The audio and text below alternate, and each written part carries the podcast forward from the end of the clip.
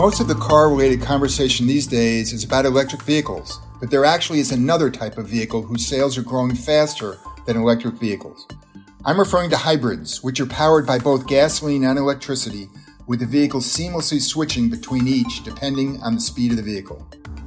Of the households with a gasoline vehicle in the garage that have returned to market and acquired a new vehicle, 5% acquired a hybrid back in 2021, but that figure now has jumped to 9%. Over the same time period, in contrast, the percent of gasoline households migrating to an electric vehicle has climbed at a slower rate from 5% to 7%. There are several drivers of this recent success of hybrids.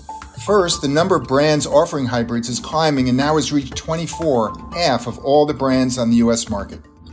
Also, importantly, hybrid prices and monthly payments are in the same general ranges as gasoline vehicles, so owners can get quote unquote electrification while not incurring the costs of the more expensive pure electric vehicles.